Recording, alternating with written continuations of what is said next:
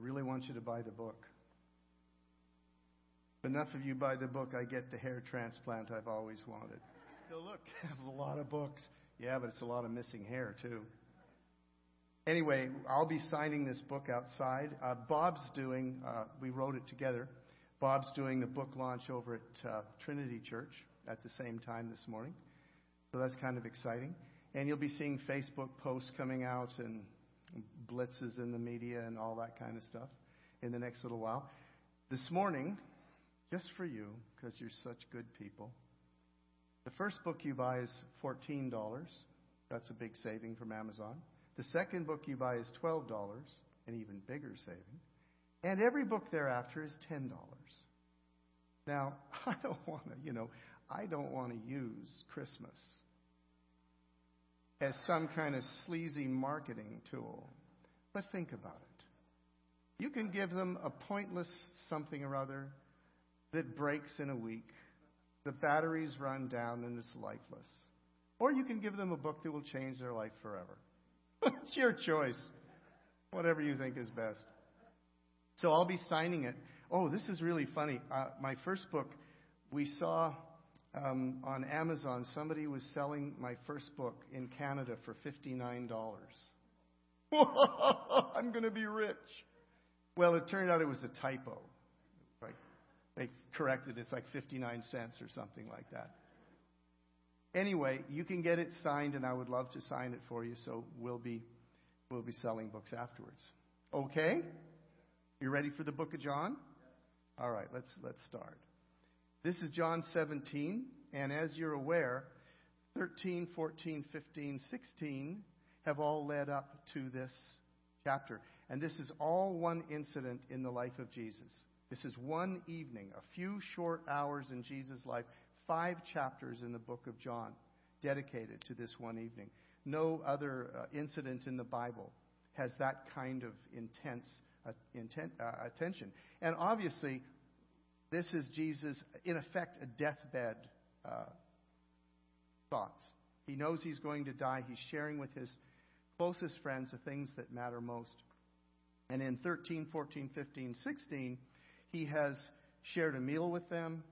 He shared his deepest thoughts about the Holy Spirit. Now, isn't that interesting that before he dies, the, the thing he wants to talk about the most is the Holy Spirit? Yeah, well, of course. Absolutely. The supernatural life is our birthright. The spirit filled life is God's intention for us. Anything less than that is not really come out and say it. So he's talked about the Holy Spirit, and now he's going to pray for them. That's the last thing he's going to do. He's going to pray for them. And if this was your last night on earth, you'd be doing the same thing. Gathering those that matter to you the most, speaking your heart to them about what, what, what is most important to you. And, and if you're a believer, the end of the night, you'd probably want to pray for them. And this is what he does. But he begins his prayer to the Father, not about his disciples, but about his own relationship with the Father. And that's where we're going to begin with uh, verse 17, chapter 17, verses 1 and 2. And this is what he says. After Jesus said this, he looked toward heaven and he prayed, Father, the hour has come. Glorify your Son. Now, if that's where he stopped, that would be a sad prayer. Because that prayer would be all about him. Glorify me. Glorify me. And a lot of the times, our prayers are somewhat like that. They're centered in ourselves. Take care of me. Solve my problems. Meet my need. But that's not what he says. He says, Glorify your Son, that your Son may glorify you. For you granted him authority over all people, that he might give eternal life to those you have given him. Do you see what's going on in this prayer? Jesus is saying, This is my time, glorify me, for the purpose that I might glorify you. This is a picture into the nature of the Trinity. They never seek None of the three, Father, Son, or Holy Spirit, ever seeks glory for himself. Whatever glory comes to him, he turns around and points it to one of the other two. This is how I've said this before, but let it sink in. This is how God can be humble. The creator of the universe is humble. How can the creator of the universe be humble? Because he is a relationship. He is three beings in love with one another, and whenever attention comes to one of them, they turn and say, Now, that's great, but, but look at him. And it goes on and on and on. It's a triangle of love. Love traveling from point to point to point on that triangle. I like to call it love in love with love. So, what he's illustrating here is the relational nature of God. In the Trinity, love received must be love given. And when you think about love, love that you take to yourself and you hoard and try to protect, within a short time it isn't love anymore. It seems to evaporate. But when love is given and transferred and goes from person to person to person, it doesn't actually get smaller, it actually gets bigger and more powerful. The very nature of love is that it has to continue moving. Love that you hoard, think of it like a stream coming down off of a mountain. And as long as that water is moving, it's pure. But when you dam that stream and it backs up and all the sediment and all the other products intermingle with the water and it sits, we call it a swamp. It decays. Water to stay fresh must keep moving. And by the way, this is a, this is a picture of the Holy Spirit. If we have a, a, an encounter with God and we're filled with His Holy Spirit and we sense His power and His love to us, one of the first impulses we have is to save it and keep it for ourselves. But if you'll turn around and take what God has just given you and you'll give it to somebody else, you'll lay hands on someone else, you'll begin taking an outward focus, what you find is not that you lose that power of the Holy Spirit. You actually end up getting more and someone else gets blessed. See, they, the, the Bible often calls the Holy Spirit water, a river. As long as He's flowing, we're all doing good. When we dam Him up, we create a swamp. Love, power, the Holy Spirit, all the same principle. It must be given once it's received. What exists between the Father, the Son, and the Holy Spirit is a perfect relationship. It's a perfect family. And I've said this to you many times, but I really want it to sink in. God doesn't value relationship like, oh, it would be good if we had good relationships. Good relationships make life go better. It's, you know, let, let's all be nice for the sake of being nice. God doesn't value relationship, God is a relationship. Three in one. That is His quintessential nature. That's how He can say He is love. That's how He can say He is humble. So Jesus, in this first prayer to His Father, is reinforcing the relational nature of God. And Give your glory to me to so that I see what an example it is as this prayer unfolds. But He goes further than that.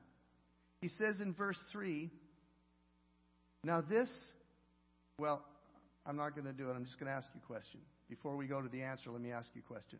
How many times have you talked about heaven with a friend? How many times have you talked about eternal life with a friend, with a brother or sister?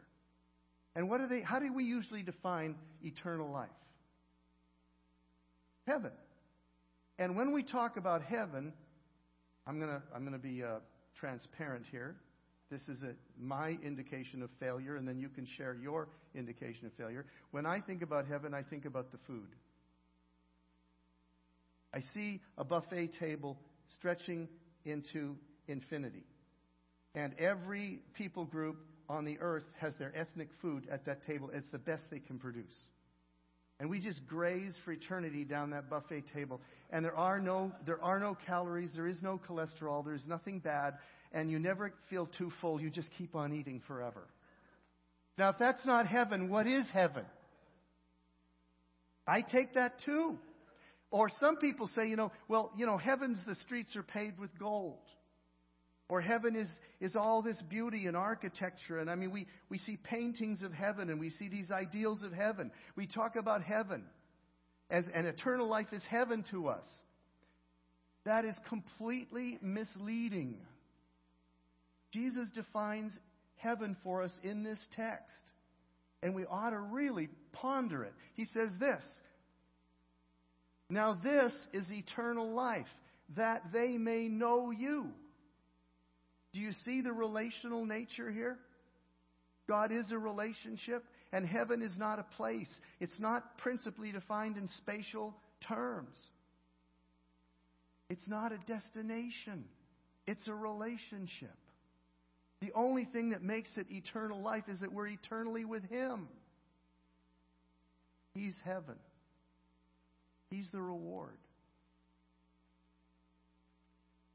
That they may know you, the only true God, and Jesus Christ, whom you have sent. What makes it heaven is we will be with Him.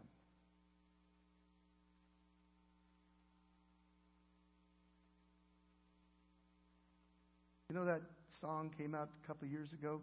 Heaven is here now. He's all around us. Just love that personification of heaven as Jesus. Heaven is a relationship, and it starts now. An ending, an obscured relationship with God. Eternal life is only wonderful because it is a life forever in the presence of God. Eternal life in the absence of the presence of God is hell. Isn't that interesting? Do you ever think about that? Eternity in the presence of God is heaven. Eternity in the absence of the presence of God is hell. Eternal life is not good unless it's with God. Now, he's prayed to his Father. He's reinforced that relational connection between them. He's redefined for us in true terms what heaven really is. And now he turns his attention to praying for his disciples. And he says this in verse 11 I will remain in the world no longer, but they're still in the world. And I'm coming to you, Father.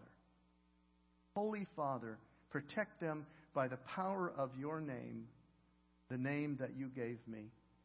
Now, whenever Jesus speaks of the name of Jesus, and the New, New Testament writers speak of the name of Jesus, like, uh, in what name did you do this healing? By what name were you healed?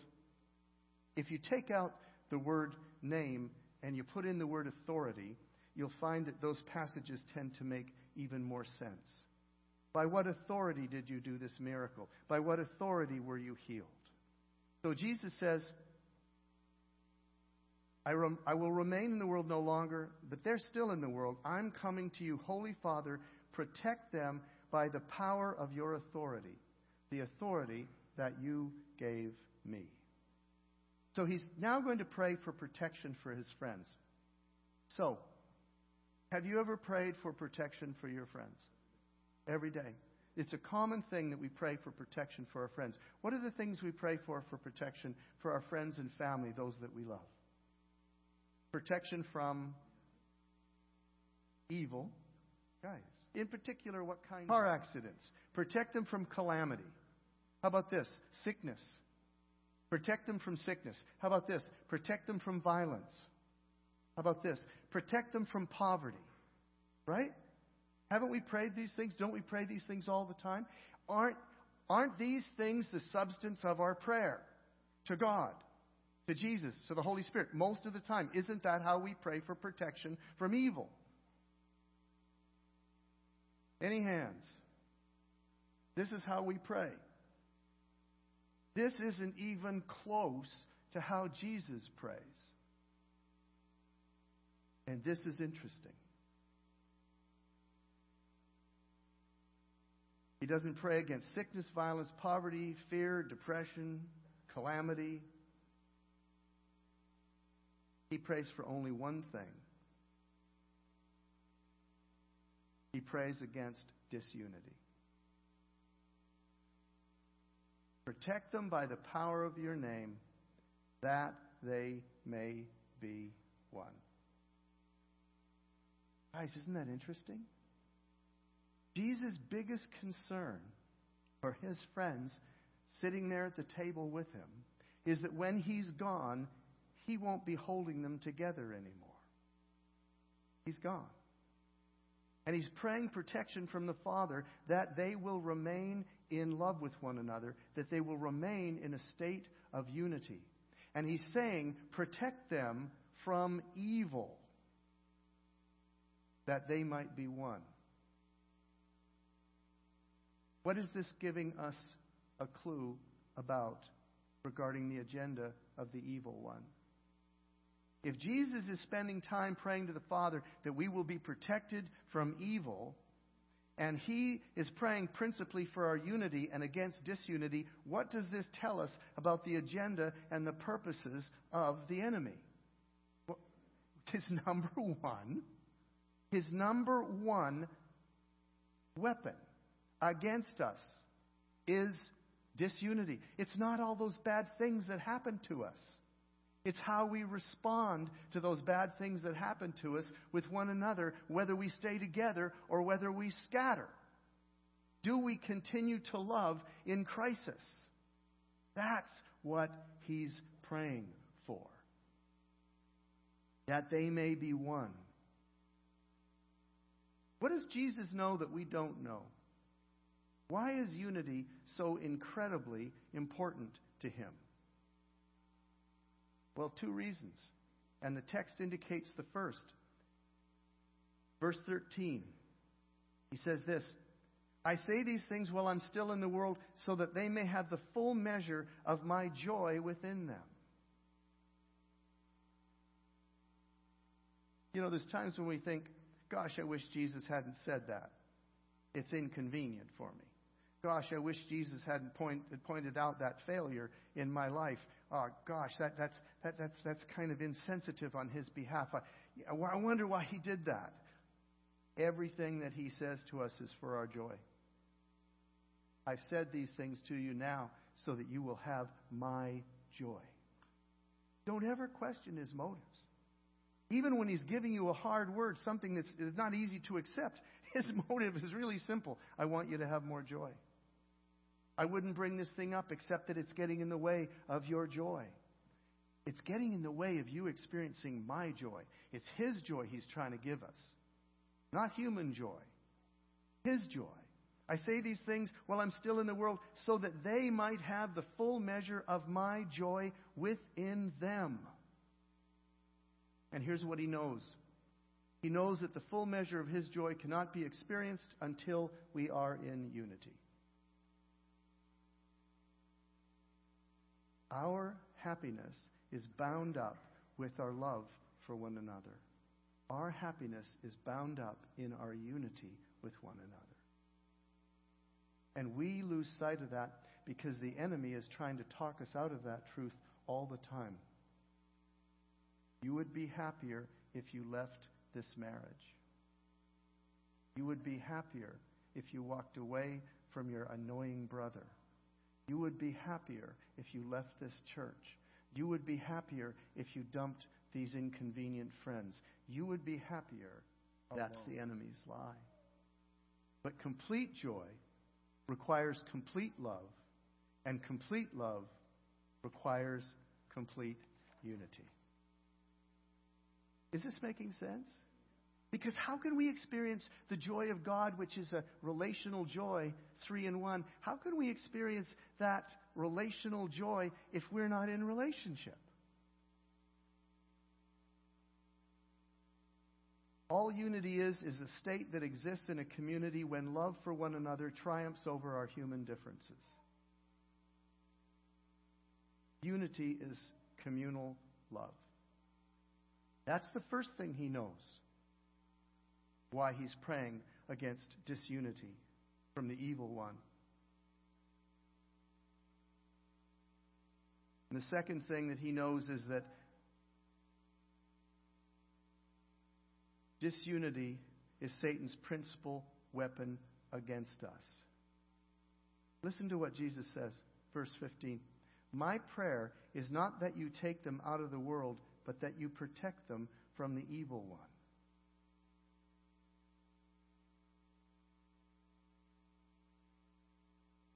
How often do you pray, God, get me out of here? God, get, get me out of God, get me out of this mess. And Jesus is saying, I'm not praying for you to take them out of the world, Father.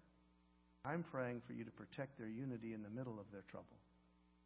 We're busy praying, get me out of here, and Jesus is busy praying, help them to hold together in this crisis. because he knows disunity is the only weapon Satan really has against us. Jesus doesn't pray, get them out of here. Uh, maybe you're thinking, well, I don't like very much that he's praying for our unity. I'd like it a lot more if he was praying against all the bad things in the world that can happen to me. And so let's just dismiss this prayer as a first century prayer for his buddies in the room at that time. Let's just say that was for them. It's not really for us. We're different. We're more sophisticated now. And we have much harder time living than those guys do. I mean, we've got traffic to deal with. And all those other sufferings that come with our present age. Our issues are different. Disunity is not a problem for us now. Our biggest problems are sickness, violence, poverty, and bad traffic, and just inconvenience, basically. Well, we don't get off the hook on that one either. This is what Jesus says about that. My prayer is not for them alone. I pray also for those who will believe in me through their message. Now, this is a radical shift. Jesus has been praying for his, his, his friends, his closest friends in that room. He's been praying for them, and then all of a sudden, he says the most unusual thing. Well, my prayer's not for them alone, Father. I'm also praying for those who will believe in me through their message. Who's that? Us. Every Christian who's lived since that time for 2,000 years has been the focus and subject of this particular prayer. And it stretches for 2,000 years through our history into this room today for us. And it doesn't stop here, it goes on tomorrow and tomorrow after tomorrow and until the day that He ends history and returns for us. This is His prayer for us. And what does He pray? No surprise. That all of them may be one Father, just as you are in me and I am in you. This is the only recorded prayer of Jesus that stretches into the future for us. And he only prays for one thing he prays for our unity. But he's not just praying for some kind of human get togetherness. He's praying for something far more profound that all of them may be one Father, just as you are in me and I am in you. Now, this is crazy. There is this overwhelmingly powerful, completely pure, perfect love that exists between the Father and Jesus and the Holy Spirit.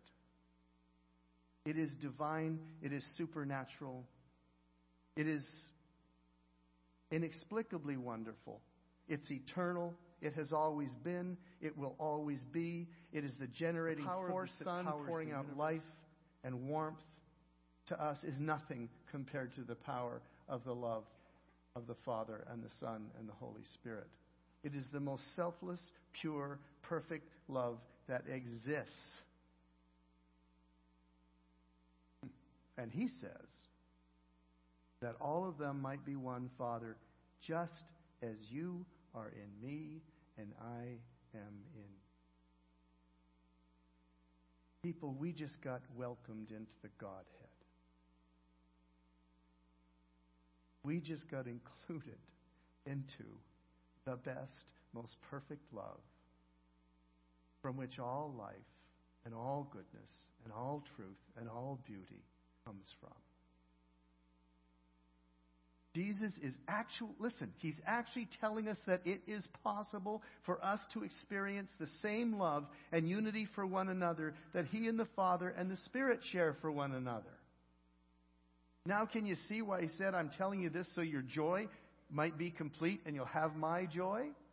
He is welcoming us into that triangle of love, the Father, the Son, and the Holy Spirit. And every time another person becomes a Christian, another point is added to the triangle. And the first Christian, after the three of them, it was a square. And then it was a pentagon. And then it was an octagon. And then it was a decagon. And pretty soon, it's so many dots in this circle of love that it's a circle of love. And the love just keeps going around it and around it and around it. And because it's a circle, you can continually add more points. And as you add more points, it doesn't change the nature of the circle, it just makes it bigger. And because His love is infinite, He has always room for one more in the circle. There's always room for one more at the table where we're going to eat in eternity at the great feast. And He is waiting until He can get them all. I know it's a food reference. I can't help it. It's who I am. But it's not a buffet table like this, it's a round buffet table. We're all holding hands and eating together, and it never stops. Oh, Lord, I can't wait. That's why gluttony's a sin, people. And end up worshiping food, Phil. We're welcomed into the very nature of the love that they have for one another.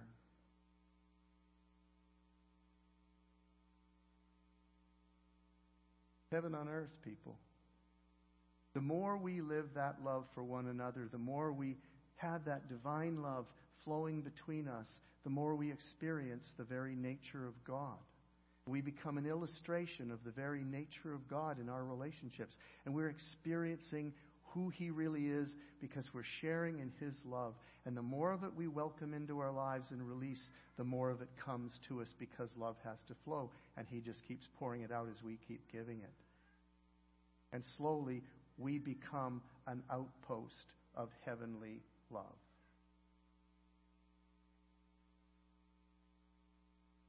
But here's the other reason. This is the effect now of us living this kind of love together. May they also be in us. He's talking about that they'll be in you and me, Father, the way we are. And he goes on and says, May they also be in us so that the world may believe that you have sent me.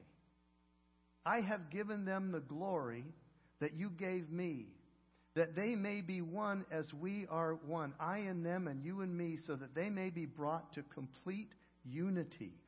Then then, as our unity increases, there is an effect in the world.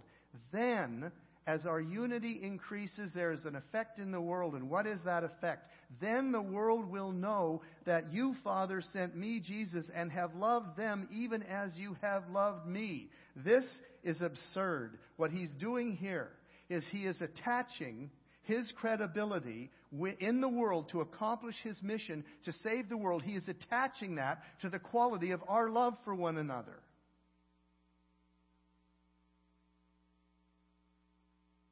What a risk. Would you do that? Would you say the world's going to know Jesus because they see how wonderful we are with one another? Would you take that chance? He takes that chance. That's why he's praying against dis- disunity. That's why it matters so much. That's why he defines heaven as a relationship. Because the more we show what we're, the more we show the love of God in our relationships, the more we reveal. Is this making sense? When we leave this room, our goal should not be a carefree life. It should not be a life without trouble. It should not be a life of being protected from all these bad things in the world. We should go out saying, more than anything else in my life, I want to be united to my brothers and sisters because it reflects the very nature of God and I get to experience the nature of God. Our entire focus for our Christian lives should change as a result of listening to this prayer.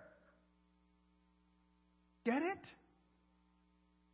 You have fulfilled your purpose if you've loved the next person standing in front of you.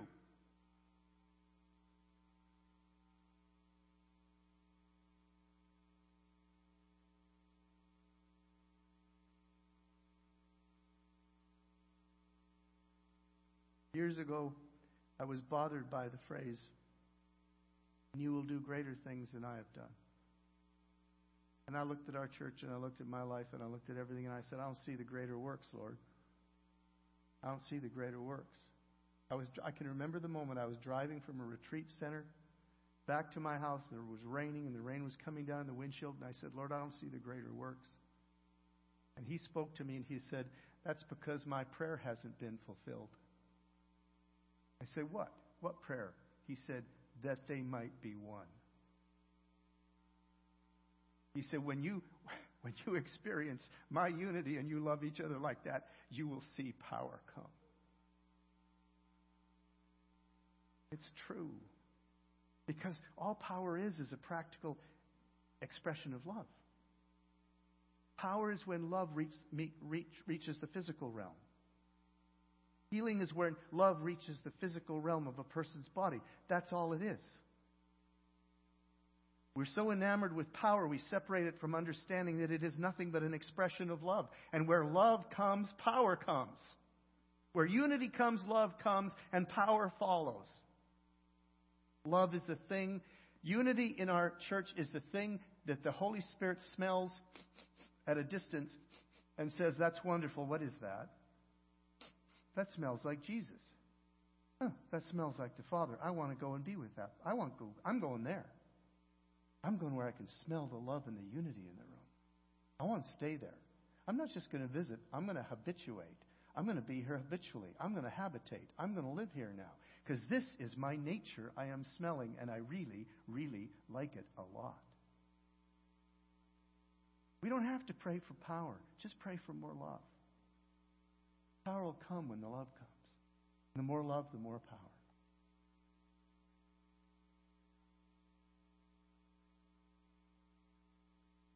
You know, I never would have connected. If it was my choice, I would not connect his credibility with the world with how we love, but he did. He must have a great confidence in the power of his love flowing through us. And he does have a great confidence in the love of the Father. And he ends the prayer with these words And I've made you known to them, Father, and I'm going to continue to make you known in order that the love you have for me may be in them, and I myself might be in them. His confidence that we can love like He loves is that He lives in us and He's made the Father's love known to each of us. And He does this by His Spirit that lives within us.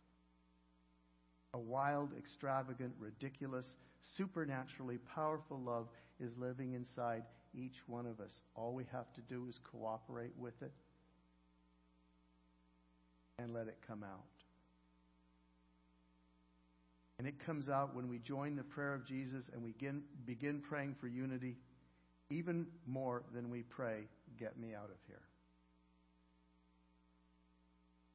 And when we understand that disunity is our greatest enemy, we will pray against it more than we pray for deliverance from our temporary difficulties and trials. Okay? The Lord just popped an application into my mind. So let's just end with this application. Let's close our eyes. And it's just a practical way to start cooperating with God's love.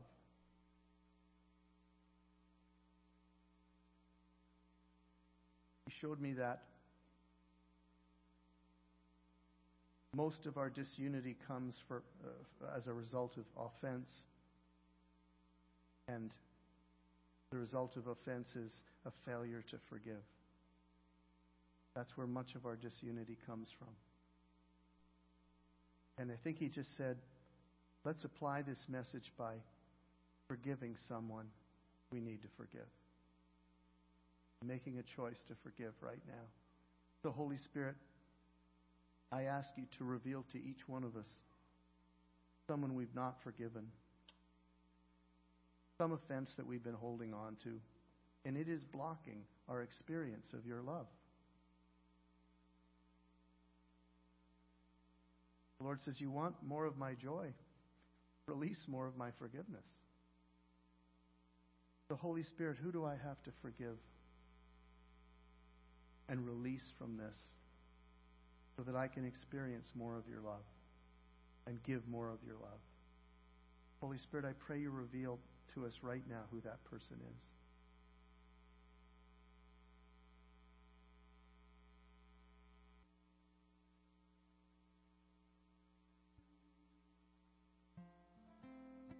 Anyone come to mind? Did you see a face or hear a name? See a person in your mind's eye?